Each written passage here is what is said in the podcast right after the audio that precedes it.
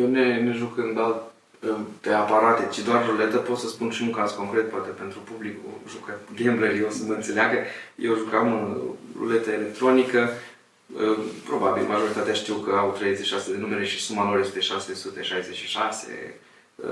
Probabil că da? despre coincidențele astea da, da, da. trebuie adus în, trebuie spus, în discuție. Trebuie spus. Ne-am desfăcut ruletă cu unii jucători care, Dumnezeu să odinească, unii s-au sinucis după n-au, n-au făcut față presiunii.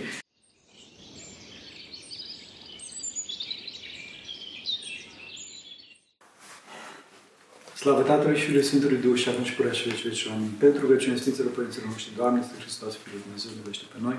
Amin.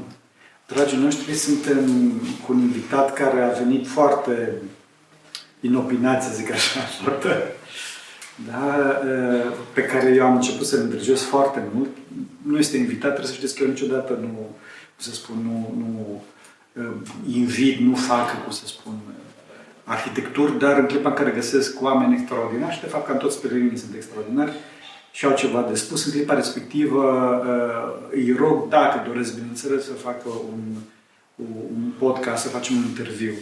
E vorba de Andrei Argentis, trebuie, trebuie să știți, uh, care, foarte pe scurt spun eu, după care las pe el să se prezinte puțin el, da? Și după care o să intrăm în subiect foarte pe scurt, este într-adevăr un ortodox trăitor care însă, vreme de 16 ani, da, 16 ani a fost dependent de jocuri de noroc, de ruletă, este și deținătorul unui record Guinness, o să vă las pe el să spuneți ce, despre ce este vorba.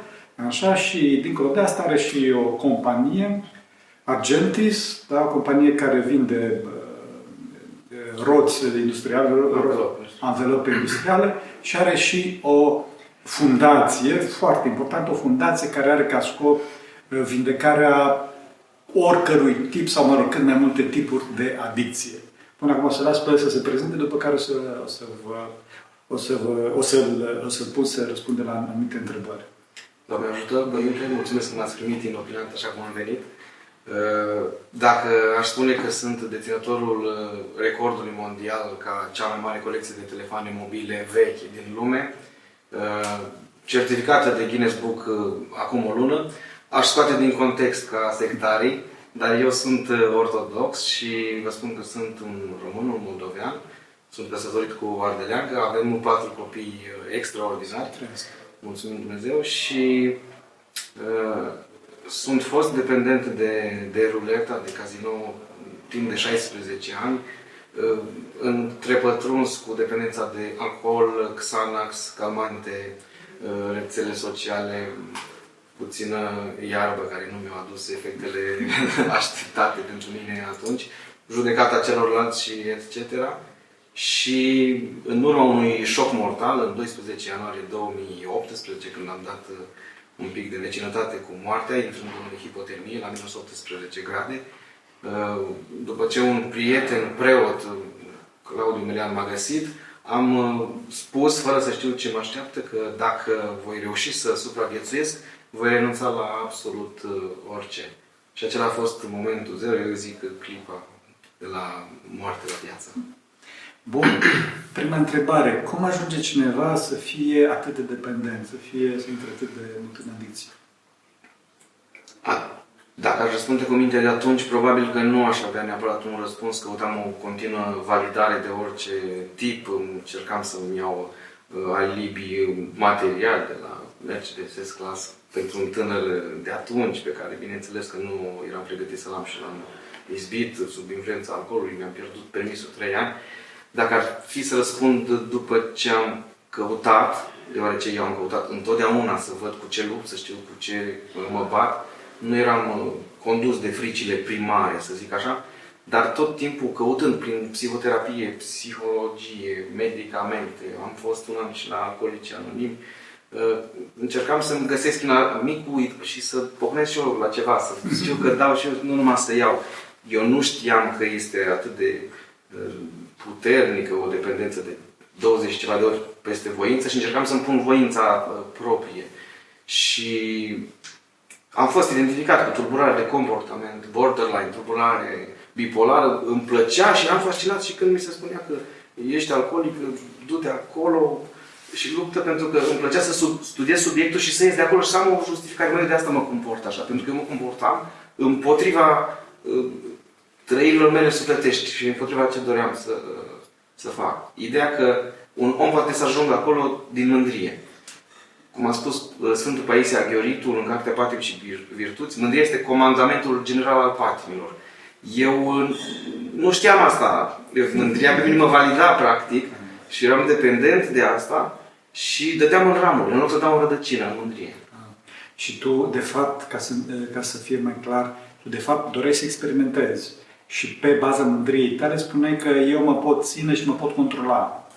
Aveam doi factori declanșatori. Un apetit uriaș pentru risc și un jucător sau chiar un dependent de alcool, într-adevăr, consideră că poate controla în mare parte până la limita morții, când are un șoc și, și îi se dau peste cap așteptările. Într-un fel, ceilalți văd mai mare riscul decât îl văd ei. Practic este acel gol interior de dimensiunea lui Dumnezeu pe care noi încercăm să-l completăm, dar noi băgând în noi substanță sau obsesie, e ca și cum am turnat într-un gol acest sulfuric și l-am mări și tot încercăm să-l mărim și nu avem cum. Este practic definiția nebuniei când, făcând același lucru, tot așteptăm rezultate diferite. Și, bineînțeles, anturajele. Anturajele sunt groaznice, pentru că este alimentatorul de așa ceva. Și cine spune că are anturaj de pahar ca să-i valideze prietenia sau poziționarea socială este o minciună, pentru că în momentul în care renunți, sunt primii care te atacă. Pentru că tu dovedești că se poate, probabil soția, mamele, prietenele le spun de ce are reușit și vor să te atragă înapoi, pentru că atunci tu ești dovada vie că se poate. Și atunci ar trebui să facă și ei. Oamenii nu vor să iasă din zona de confort, se simt bine în rău. Am înțeles, am înțeles. De datorită iubirii de sine nu vor să iasă de acolo.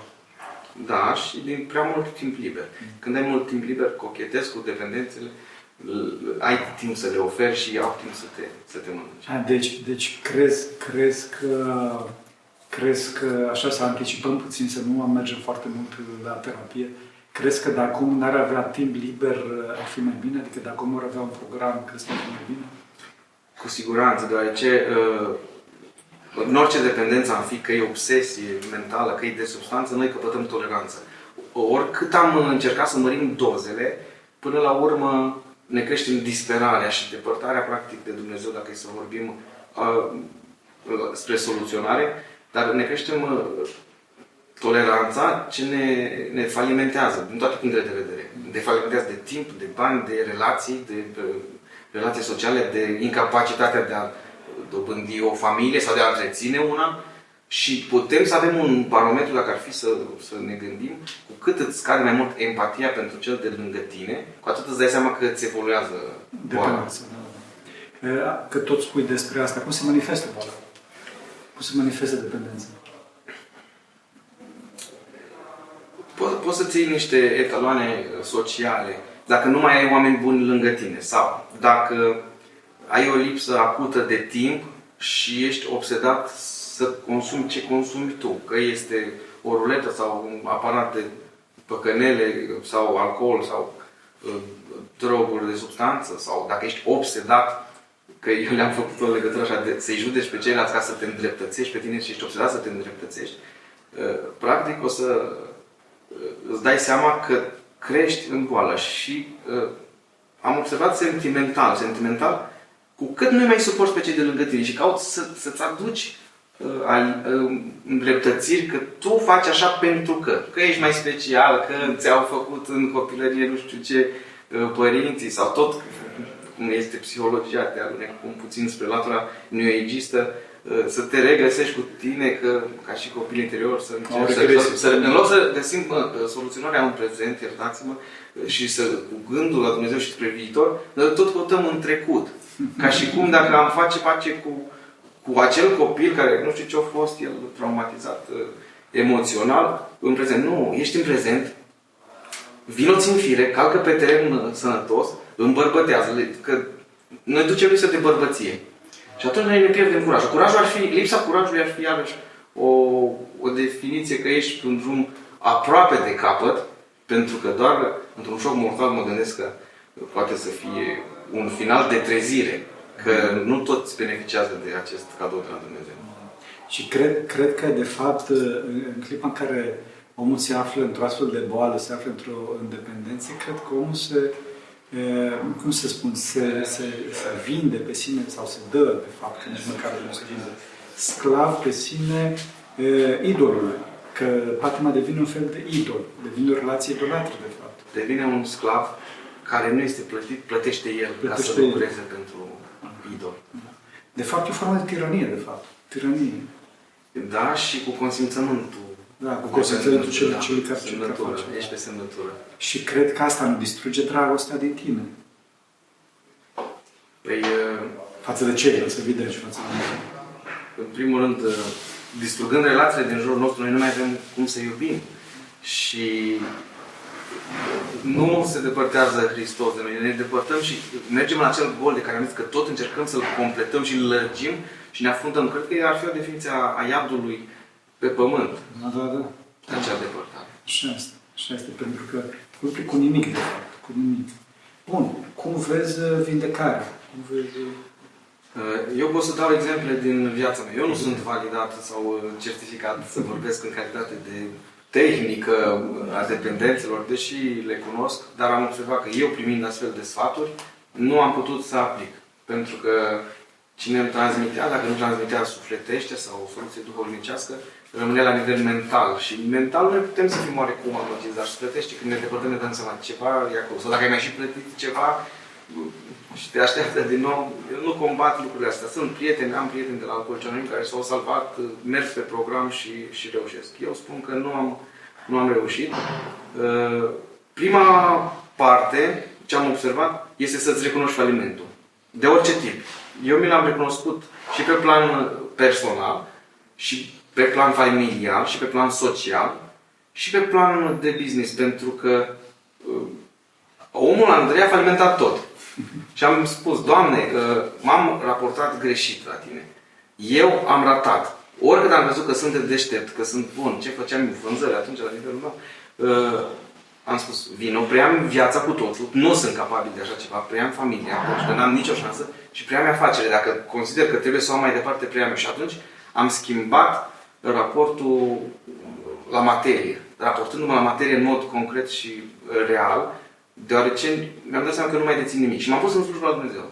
Dumnezeule, te rog să devii deținătorul întregii mele vieți pe toate palierele, ca să pot să lucrez și să-mi dau acordul să mă ajut să ies. Foarte important, foarte deci. Pentru că astăzi vreau să accentuez ceva, aici puțin că oamenii nu cred astăzi că Dumnezeu, de exemplu, poate să fie un, un patron de întreprindere. Nu, Dumnezeu poate să fie, poate să fie un șef de business. Referitor la familie, cum a fost cu familia? Cum... Din fericire pentru mine, eu am, am fost înconjurat de familie de supereroi. Mm. Începând cu părinții mei, sora mea, soția mea, care m-a iertat în momente în care eu personal nu m-aș fi iertat. Toată dragostea noastră pentru Domnul Mă, să pomeniți pe Ioana, mă gândesc că uh, nici acum nu cred că l-aș fi putut ierta pe Andrei de atunci. Deci a avut ea a avut prietenul lui Maica Domnului.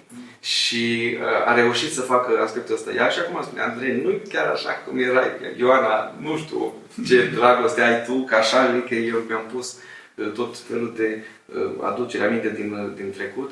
Uh, părinții mei mi-au stat ca niște ofițeri santinel, m-au flancat și au fost acolo. Ce pot să spun este că îndemnurile celor din jurul nostru de a nu face, de a nu consuma, nu ajută. Noi știm cel mai bine că suntem pe un drum greșit și că ne distrugem. Pentru că vedem că nu avem succes și suntem și faliți și suntem și distruși și datorii. Eu am accesat datorii de la cămătari la, încep, la un moment dat dobânzile lunare îmi depășeau de trei ori încasările, nu profitul. Și datoriile cumulate îmi depășeau de trei ori activele sau ce puteam să vând ca să ies de acolo. Uh, trebuie să ai un scop nobil. Dacă și nu doresc să aibă cineva un șoc declanșator, adică să se întâlnească cu moartea, trebuie să ai un, un scop nobil. Un scop nobil e fie să-i ajuți pe ceilalți.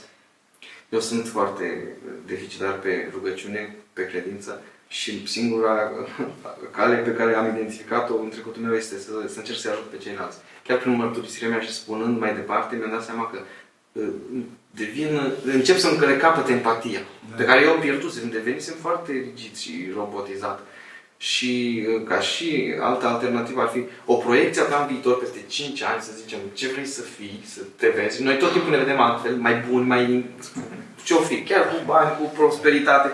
Apropo de mândrie. Apropo de mândrie. Și să-l iei pe acel uh, om din viitor să vină în prezent și să stea la discuție cu tine. Și dacă te ceartă și te urechește că tu nu acționezi ca să ajungi acolo, un pic să-l asculți și să vezi ce e de schimbat și să, să, mergem, să mergem și acolo. Eu am uh, catalogat uh, trei diferite poziționări în uh, a reuși să lupți. Și le-am gădat pe fizic, pe fizice, adică uh, de exemplu, o scară, părintele meu duhovnic mi-a spus, între îndumnezeire și îndrăcire și cu cât alimentăm corpul, ne ducem în jos pe calea îndrăcirii și cu cât uh, limităm uh, trupul, uh, lăsăm sufletul să respire și să șească și ne ducem înspre Și asta, cu cât, cu cât subțiem trupul, cu atât ne îndreptăm către duhovnicie, către, către, către Și Dumnezeu. atunci, cel puțin la mine, care sunt un leneș, a funcționat rigoarea. Rigoarea a fost funcționat trezitul la timp ca program, uh, dușul reci uh,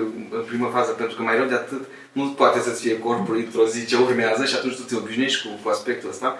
Alergatul, de dimineață în primă parte, alergatul și alergatul, da, e, e, e foarte greu. Când tu ești, din, ești în sevraj de ceva sau ești după o- un episod de alcoolic, să alergi, e groaznic, da, dar în primul rând tu îi faci bine corpului tău și să lupte și ficatul pui în funcțiune și îi faci bine creierului. Uh, și postul. Lumea zice fasting, acum zi fasting la început și postește, uh, până când îți dai seama că trebuie să legi duhovnicește. Și este bine pentru că dacă noi începem să controlăm chiar și să ne alimentăm compulsiv, atunci avem ancore să, să, să le aplicăm și să le transportăm și în, în dependențele noastre. Al doilea aspect pe care am lucrat a fost social. În primul rând trebuie să, să-ți ștergi anturajul prost. Pentru că e clar că o contribui și te-a adus aici. Cine ți-a fost alături să te selectezi foarte bine, eu personal mi-am șters agenda telefonului.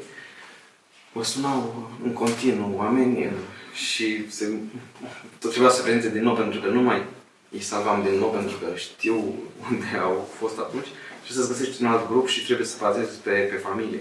Noi avem nevoie de, de două direcții de salvare. Pe verticală, cu Hristos, cu Dumnezeu și pe orizontală. Noi dacă nu ne flancăm pe orizontală și pe verticală, nu putem să acumulăm acea forță de cel puțin 20 de ori peste voința noastră. Că Dumnezeu lucrează cu materialul clientului.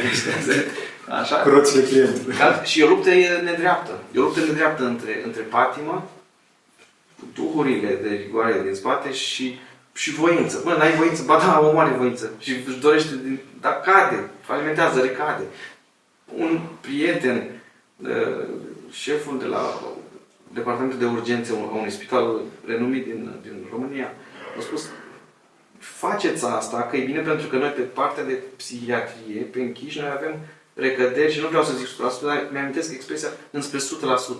Deci, ca posibilitatea ca omul să recadă după ce este de acolo, sub un tratament medicamentos, îl duce spre 100%. Atunci ei se simt falimentare în sistem pe tema asta și, și recunosc uh, unii dintre ei.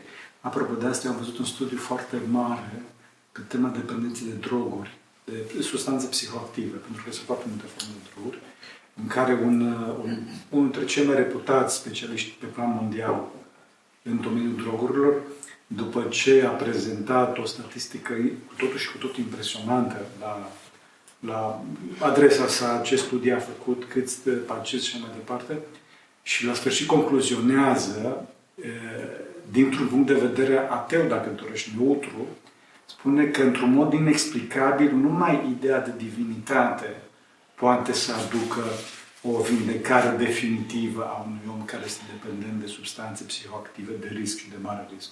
Și numai ideea de divinitate. Asta spun pentru toți cei care încearcă să toți cei care încearcă să se vindece prin alte metode. Nu se existe. Desigur, să facă cele necesare, cele de specialitate, da, ok, dar numai, numai dacă omul, omul se apropie de Dumnezeu. Da, de asta eu nici nu vreau să alunec să combat așa ceva, pentru că aș declanșa e prea ridicată biza în România asta progresistă. Vorbesc eu. Iertați-mă. Sigur. La mine n-a funcționat. Da. Eu spun ce a funcționat la mine și vreau să dau cu bucurie mai departe. Trebuie să-ți găsești un job să-ți ocupe timpul. Dacă nu l-ai deja, pentru că uh, faci sport, uh, faci, te trezești, dar dacă tu ești cu computer sau cu telefonul, uh, recazi, n-ai șanse. Poate să te sune soția, mamă, maică ta, să, să, să, să faci ceva, nu au cum, e viața ta până la urmă. Spre mântuire ești până la urmă în alergare singur. Singur. Cu ajutorul celorlalți, ajutorul, da, așa. Și ce a funcționat la mine a fost ajutarea celorlalți. Dar ajutarea celorlalți, nu, să nu credeți că ajută așa mult, că sunt egoist până sus și înapoi. Dar eu șocam cu colecția și veneau oamenii și mă întrebau ce cu atâtea telefoane? Și am spus, este un medicament adus uh, sevrajului de ruletă. Deoarece uh, sevrajul de alcool îl poți un pic și studia, uh, îl poți și combate oarecum prin niște tehnici. Bineînțeles, să încep cu abstinență, dar la, la jocuri, pentru că eu, e mai puțin studiat sevrajul de jocuri, în primul rând ai nevoie să-ți ocupi mintea. Să-ți ocupi timpul și mintea. Pe mine Dumnezeu m-a salvat. Dar în sevrajul de, de, de jocuri am început să strâng uh, telefoane, punând în oarecare colecții, le-am corelat eu cu o, o bișnițăreală de-a mea din liceu și le recunoșteam. Și neavând rețele sociale, nici nu știam că există un record mondial pe care îl depășeam fără să-mi dau seama.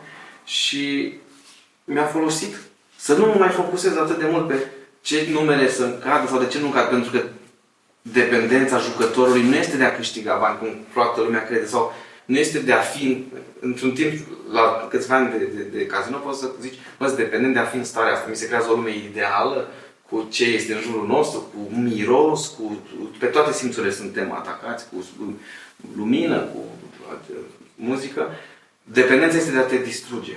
Ești dependent să te distrugi ca să încerci din nou să revii și pe urmă tu devii dependent în a-ți fi rău și ajungi acolo, te, te și enervezi când devii mai bun sau dacă te duci. Ah.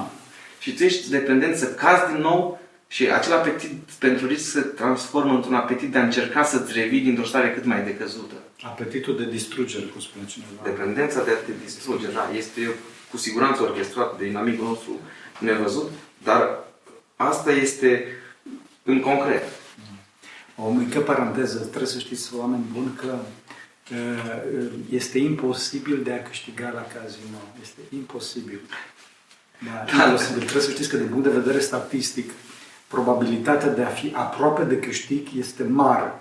Probabilitatea de a câștiga, de a chiar a câștiga este foarte, foarte, foarte mică. Foarte mică. Pentru că e vorba de o curbă ceva de genul ăsta, da? Și când vorbim de o curbă exponențială în sens negativ, da? atunci probabil prin, prin apropierea de câștig, am spus, E vorba de o probabilitate mare și în clipa în care, în clipa în care dorim să fim chiar în centru ținte, chiar să câștigăm, atunci probabilitatea devine foarte mică. Eu ne, ne jucând alt, pe aparate, ci doar ruletă, pot să spun și un caz concret, poate pentru publicul jucă gamblerii o să mă înțeleagă. Eu jucam în ruletă electronică, probabil majoritatea știu că au 36 de numere și suma lor este 666, Probabil că da, da? despre coincidențele astea da, da, da. trebuie adus în, trebuie spus, în discuție. Trebuie spus. Uh, ne-am desfăcut ruletă cu unii jucători care, Dumnezeu să odinească, unii s-au sinucis după n-au, n-au făcut față uh, presiunii.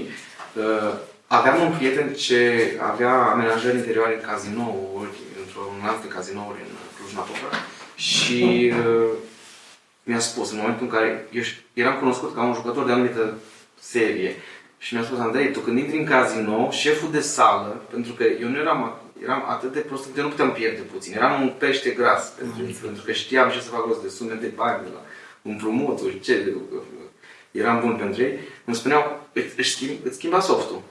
În momentul în care tu intrai, ei știau ce joci tu. Eram obsedat de niște numere până la urmă. Ah. Și atunci, dacă îi făceam pauză mare de câteva luni, prima dată îmi dădeam numerele mele. Ca să te atragă. Da, și probabil toți jucătorii știu că primul joc este câștigător. Nu este întâmplător, este uh, programat și la propriu și Programat și spiritual, da, da. scumulate. Moartea, cum a fost în... Uh, acum, un pic și mai uh, în conștientizare că nu există ușă între viață și moarte. Am trecut printr-o tragedie de familie. Cunatul meu Petre a trecut uh, către veșnicie în câteva secunde și vă rog să-l pomeniți pe Dumnezeu să Petre mulțumesc pentru el. și pe sora mea cu cei trei copii care au rămas. Uh, moartea îți dă un șoc. Dacă nu treci dincolo, dacă o simți. Dacă o simți, eu mă tot uh, identificam că sunt lipsită de frici, de așa. Apare la un moment dat disperarea că nu mai e timp.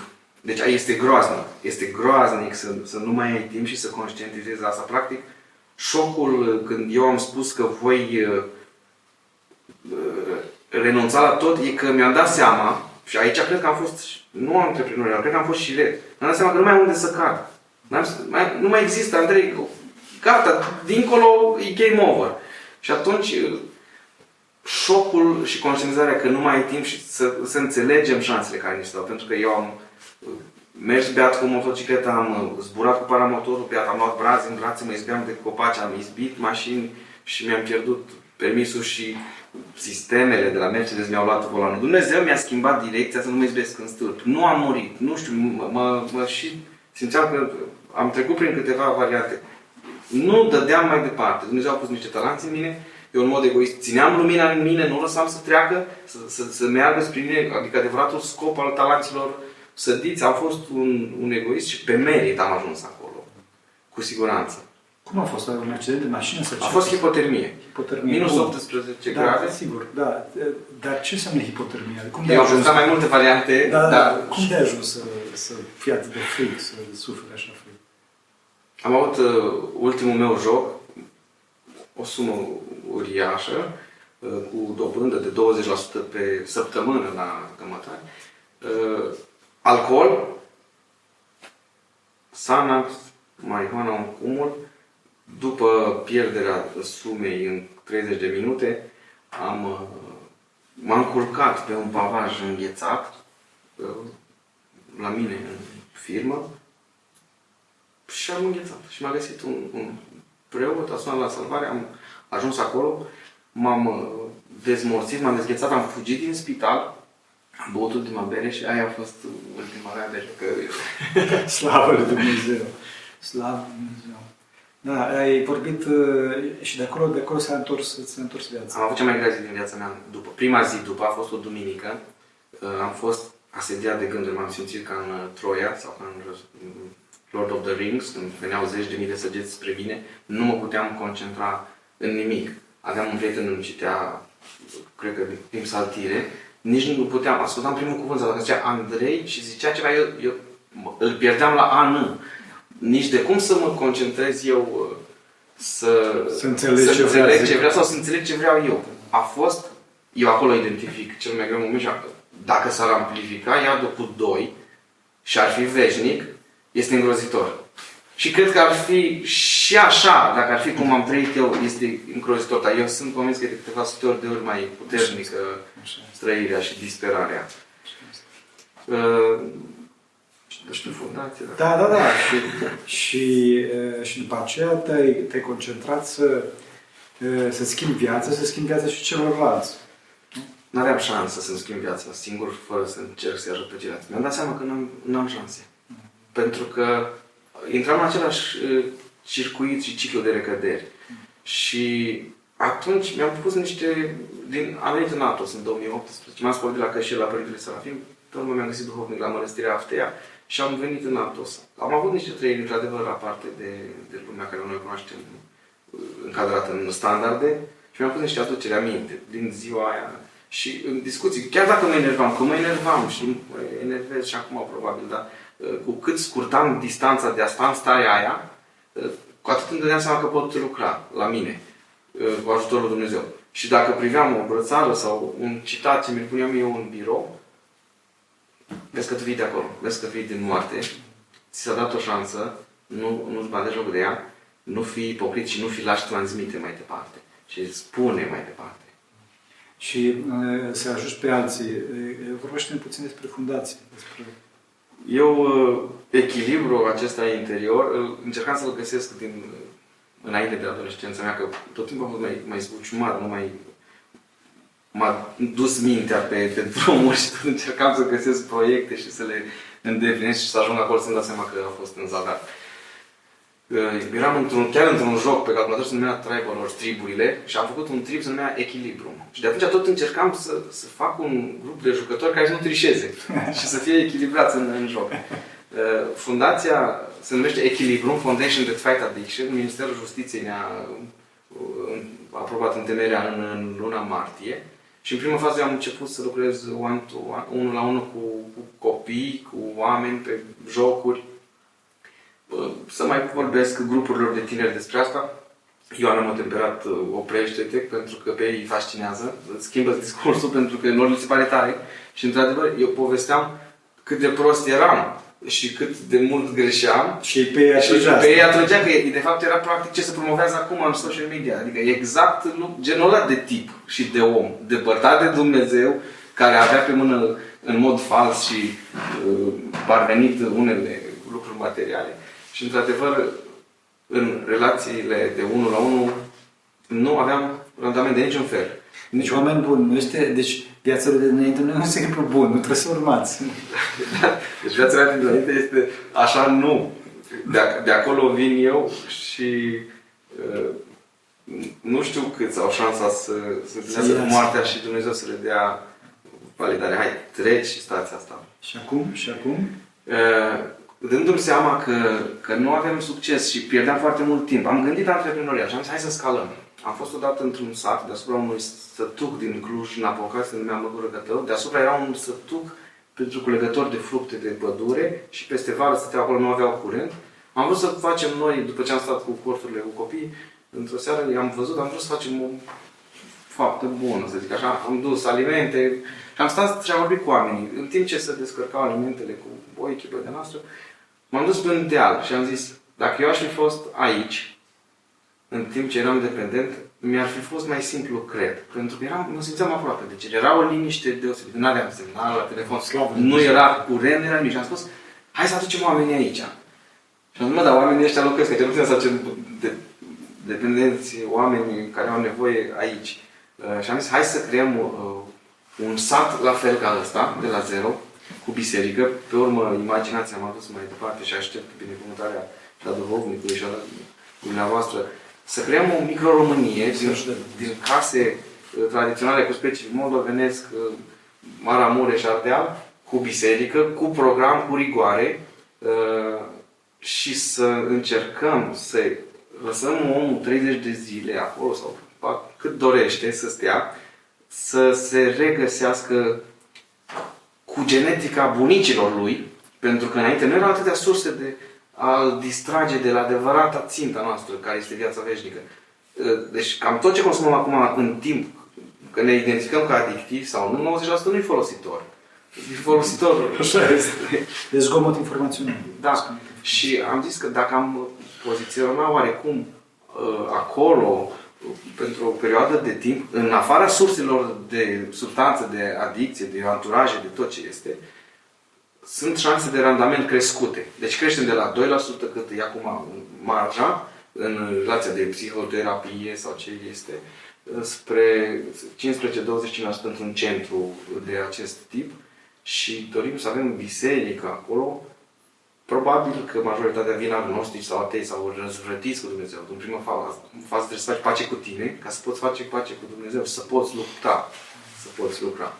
Și ăsta este proiectul nostru nu am vrut să mergem cu mâna întinsă să încercăm să strângem uh, fonduri pentru finanțarea lor, încercăm să creăm business-uri. În prima fază gândeam să dau 12% din unele business-uri și să ducem spre fundații, pentru că mi-am dat seama, tu nu te juca cu cei deja lui Dumnezeu, ia-ți ce ai tu nevoie, trăiește cât vrei tu să trăiești, protejează și să ai prea mult ca să nebunești că la un moment dat consumi împotriva ta, nu pentru tine, pentru educație, pentru familie, transport, tot ce ai tu nevoie ca să poți să ții business-urile astea și dă tot profitul. Și acum vrem să uh, facem în uh, martie, aprilie, mai când uh, dă Dumnezeu, pe baza colecției de telefoane, o galerie, să-i facem un time travel omului și să facem parteneriate de marketing, să punem omul chiar și acolo să-i dăm un pic de două ore de amintiri din anii 2000, fără smartphone, asta va fi o țintă noastră, și tot profitul să direcționăm uh, Fundației Echilibru. Să ajute Dumnezeu. Oameni buni, mergeți să vedeți, uh, cum îi spune, expoziția de, de celular. Câte celulare sunt? Certificate de Guinness Book am înscris cu o cifră frumoasă, 3, 4, 5, 6, 3456. Am lăsat, 3456. noi am luat recordul din, uh, din uh, Istanbul, din Turcia, l-am adus de la musulmani la creștin ortodox. Am lăsat 1000 de telefoane unice, Guinness Book numără doar telefoane modele unice, am lăsat o rezervă de 1000, invitând lumea să vedem dacă vine să îl depășească. Dacă nu să-l depășim noi din nou. Dar colecția are peste 12.000 de telefoane cu butoane. Deci cred că dacă am... 12.000 de telefoane. Dumnezeu. Păi ăsta este un camion de telefoane, zice. Cât e? Estone, da. Estone.